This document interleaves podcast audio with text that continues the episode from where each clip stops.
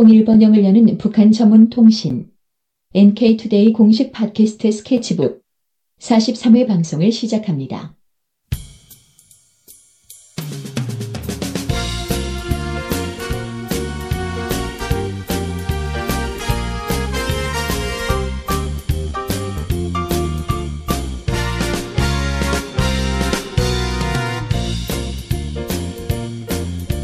안녕하십니까. 지난주에 제가 방송에 자꾸 안 나와서 좀 놀라신 분들도 계실 겁니다. 아, 방송에서 자꾸 깝치더니 드디어 잘렸구나. 뭐 이렇게 생각하신 분도 계실지 모르겠는데, 제가 지난주에 계속 지방 출장이 있었어요. 그래서 방송을 하지를 못했는데, 그래서 서력전 1인 방송을 하겠습니다. 네, 저 혼자 방송하는 걸로 네, 제 목소리를 기다리셨던 분들께 제 목소리를 들려드리는 기회를 만들어 보겠습니다. 북러 관계 연재 벌써 세 번째 했죠? 네 번째 순서가 되겠네요. 오늘은 그 고르바초프 그리고 옐친 시기 러시아와 북한의 관계가 어떠했는가를 좀 살펴보려고 합니다. 그 지난 시간에 이제 체르넨코 서기장 사망까지 했, 다뤘었죠. 그 뒤로 나온 게 이제 고르바초프 많이 아실 거예요. 뭐 서방에서는 고르비라고 부르기도 하죠.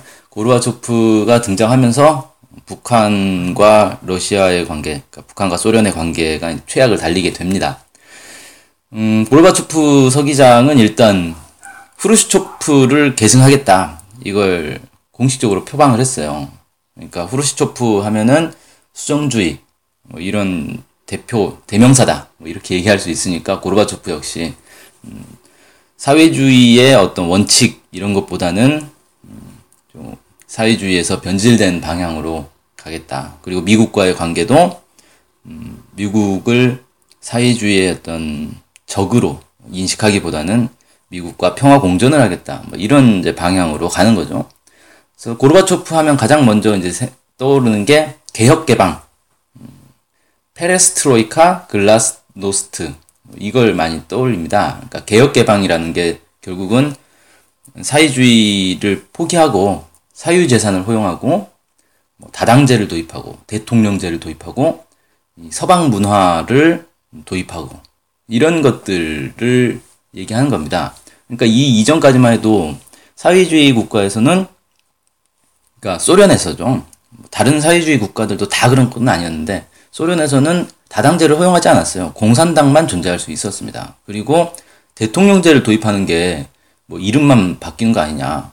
서기장과 대통령 뭐 이렇게 이름만 바뀌는 그런 게 아니라 국민 투표를 통해서 국가 지도자를 뽑겠다는 겁니다. 그것도 임기를 두고 정기적으로 선거를 해서 대통령을 뽑는 그런 걸 이제 도입하는 거죠.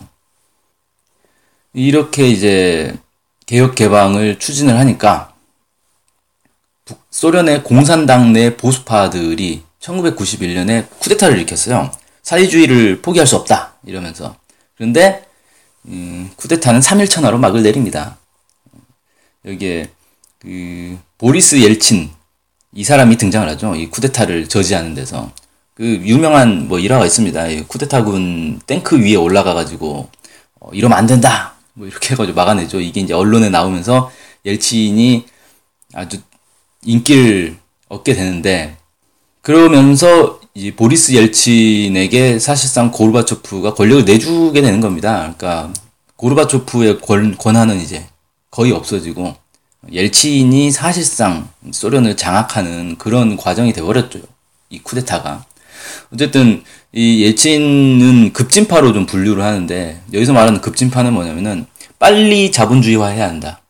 지금 고르바초프가 개혁 개방을 하는데 너무 느리다. 속도를 더 내자. 뭐 이렇게 이제 얘기를 하는 겁니다. 그래서 보리스 예친 주도로 해서 음, 1991년 12월에 벨리베자 조약이라는 게 통과가 돼요. 이 벨리베자 조약은 뭐냐면 소련을 해체하는 겁니다. 소련에 속해 있던 이 연방들이 다 어, 독립국가로 분리가 되는 게 바로 벨리베자 조약이죠. 그래서 소련은 역사에서 이제 사라지게 되는 거죠.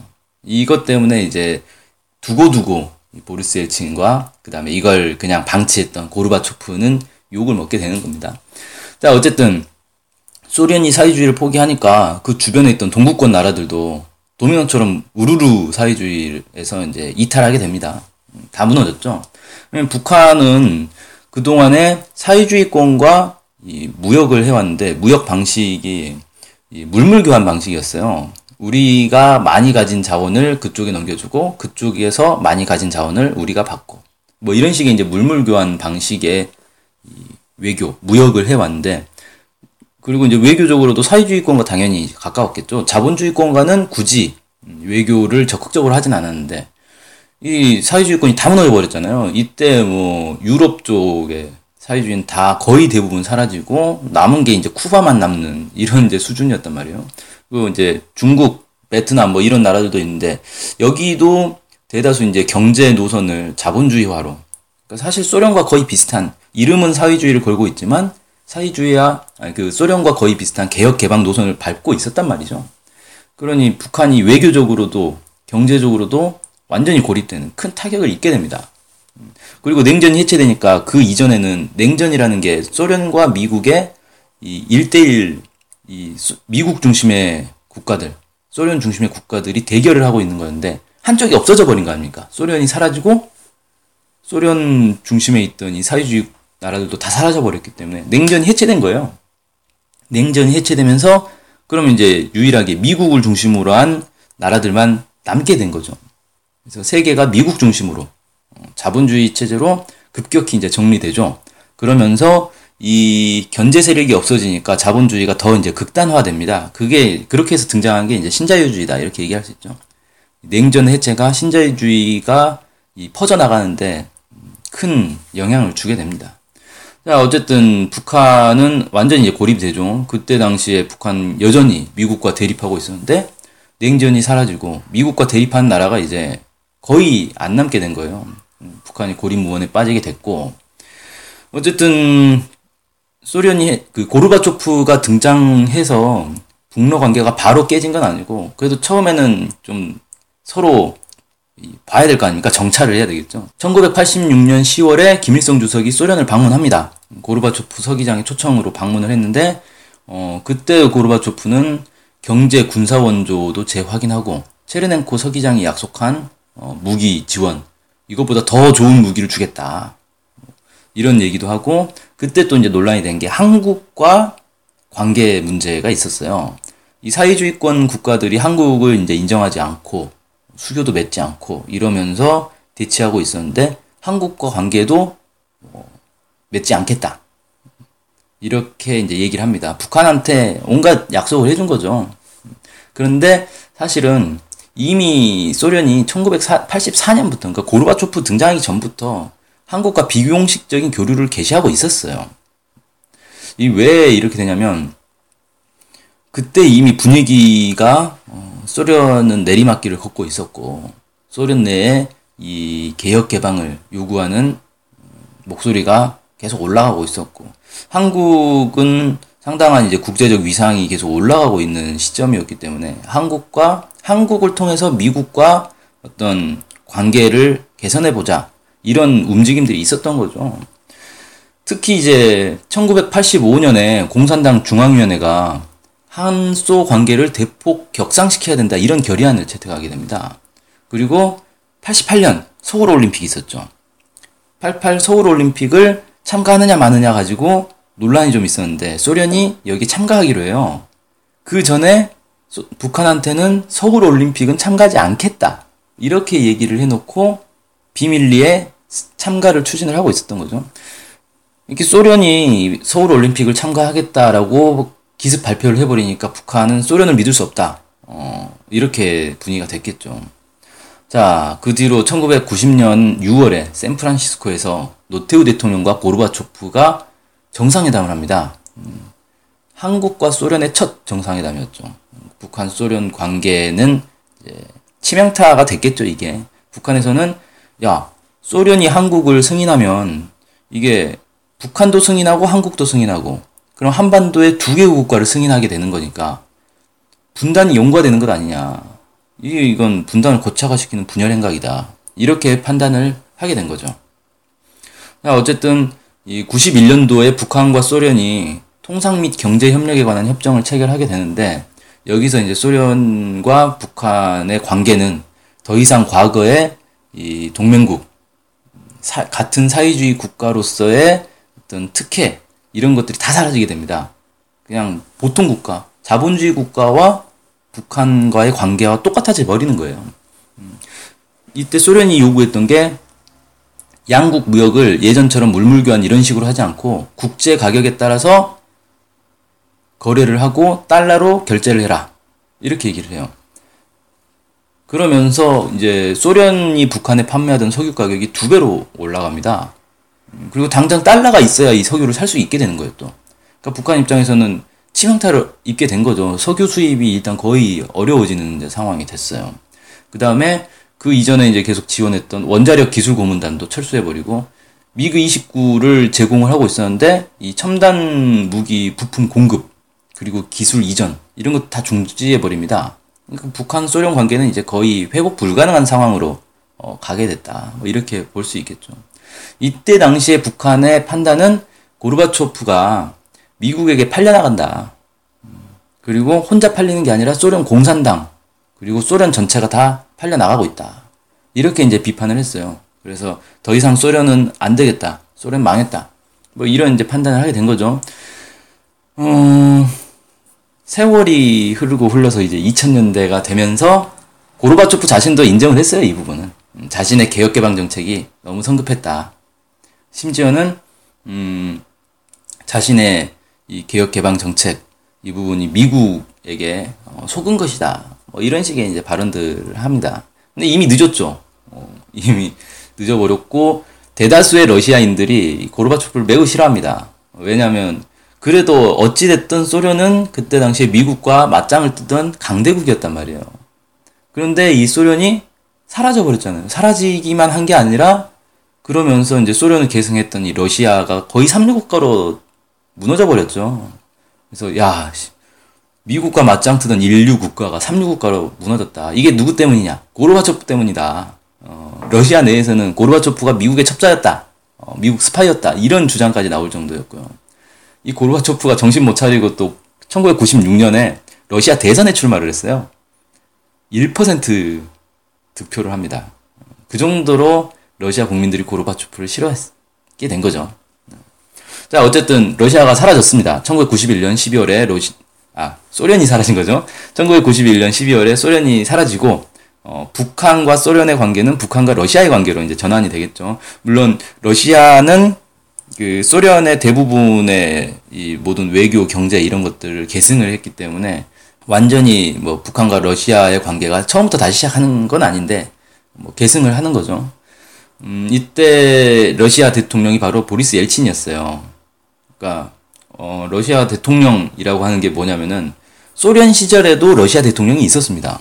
소련이라는 게 소비에트 연방이잖아요. 연방 소련 내에 연방 국가들이 다 있는 거예요. 이 연방 국가들이 각각 별도의 이제 대통령을 뽑았던 거고 옐친이 그 소련 내 러시아라는 국가의 대통령이었던 겁니다. 근데 소련이 해체되니까 자연스럽게 러시아 대통령 그대로 옐친이 되는 거죠. 근데 옐친이 사실 고르바초프보다 더 문제가 많은 사람으로 평가를 받고 있죠. 일단 이 옐친 대통령은 좀 충동적이다. 음, 아주 대통령이라면 보통 좀 품위를 지키고 뭐 이런 게 있잖아요. 이 사람은 그냥 감정에 충실한 사람이었습니다. 아주 충동적이고 자유주의자. 그러면서도 또 이제 역설적으로 권위주의자. 뭐 이렇게 이제 알려져 있습니다.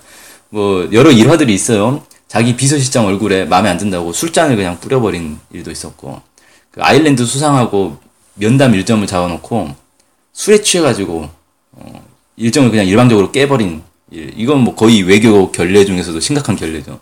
근데 이 사람이 술을 그렇게 좋아했던 것 같아요. 거의 알코올 중독 수준이었던 것 같은데 아무튼 이런 일들을 통해서 엘친 대통령은 아주 좀 독특한 인물로 역사에 기록돼 있죠.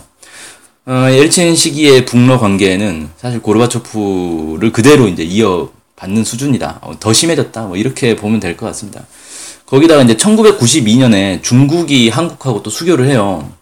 그러니까 북한 입장에서는 러시아도 한국을 인정하고 중국도 한국을 인정하고 어, 자신의 우방들이 다 사라져버린 꼴이 돼버렸죠.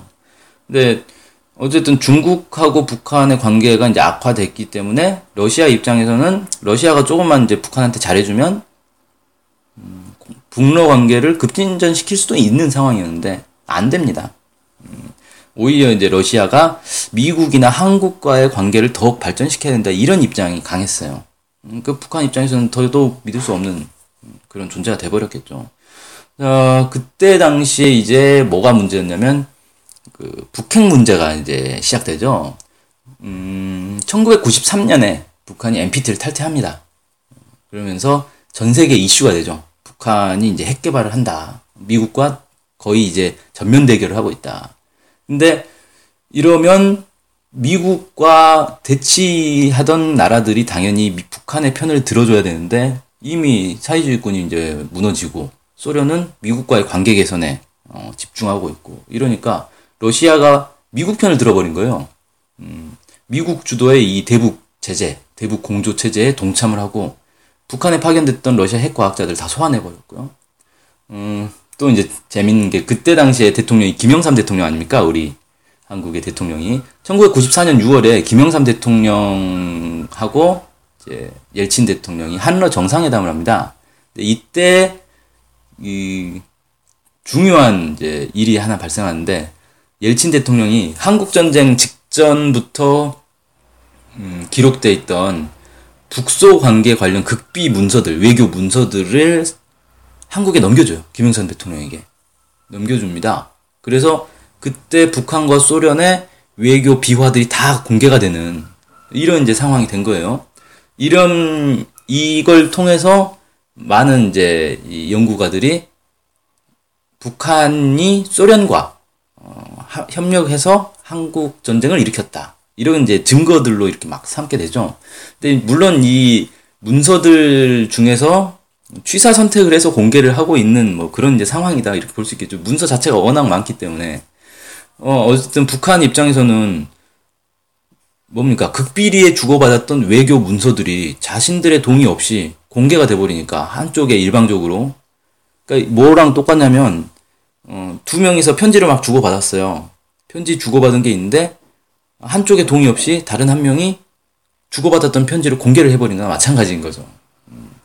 이제 크게 반발을 했고 뭐 이것 때문에 북한과 소련 아니 북한과 러시아의 관계는 어, 안 그래도 이제 최악을 달리고 있었는데 더더욱 이제 돌이킬 수 없는 관계가 되는 음, 계기가 되죠. 어쨌든 이 엘친 대통령의 기본 입장은 북한은 버린다. 미국과 한국과 관계를 증진시킨다. 이게 기본 입장이었다. 근데 문제는 뭐였냐면 한국은 러시아에 별 관심이 없었어요. 당시에.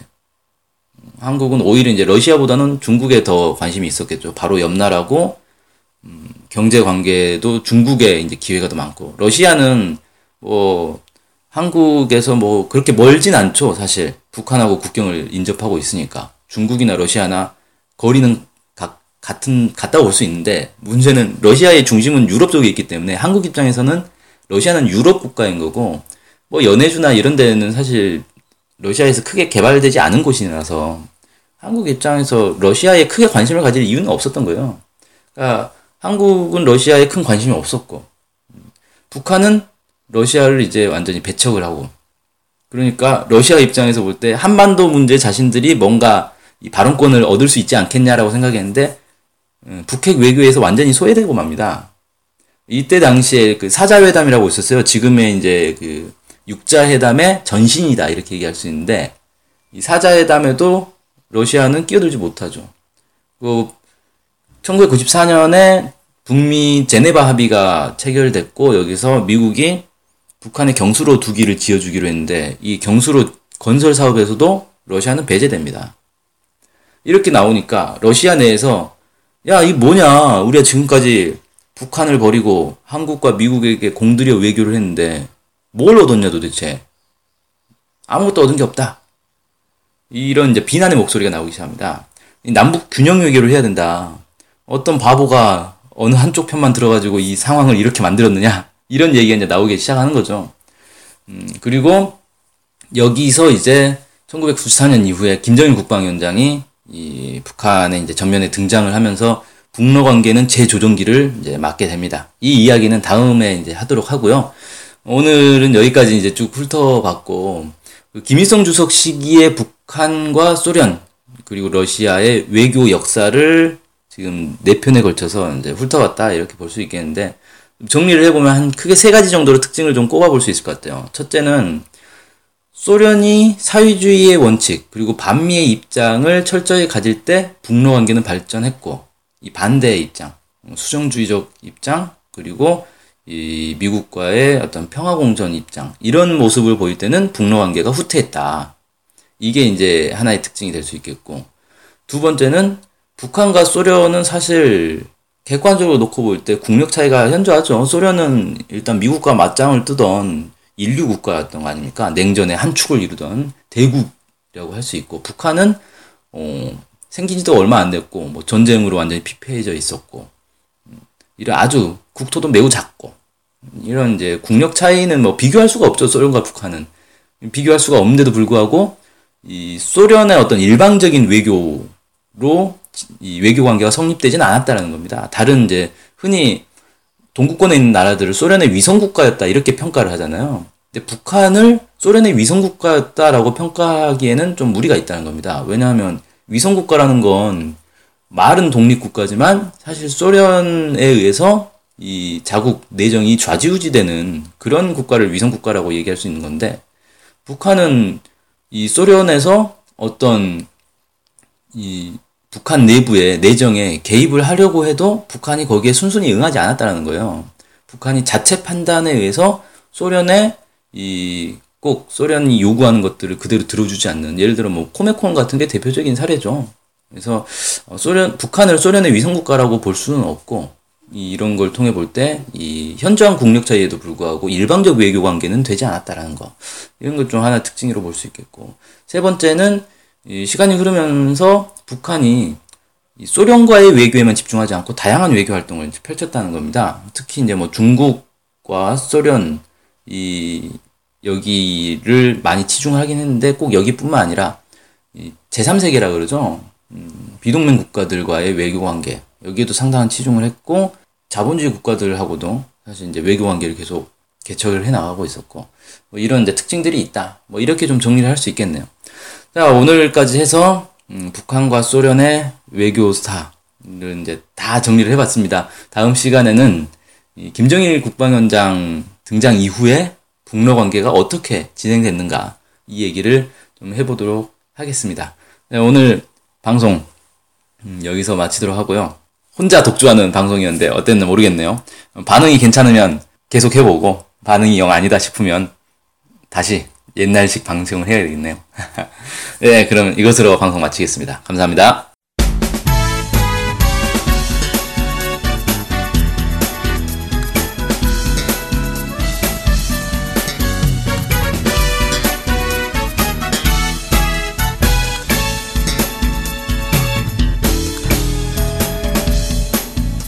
오해와 편견을 넘어 북한을 있는 그대로 알리는 언론이 있습니다.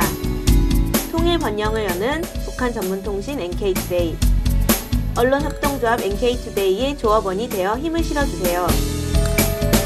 조합원이 되시면 각종 혜택을 받을 수 있습니다. 조합원 가입 문의는 홈페이지 nktoday.kr을 참조하시거나 이메일, 전화로 연락 주시기 바랍니다.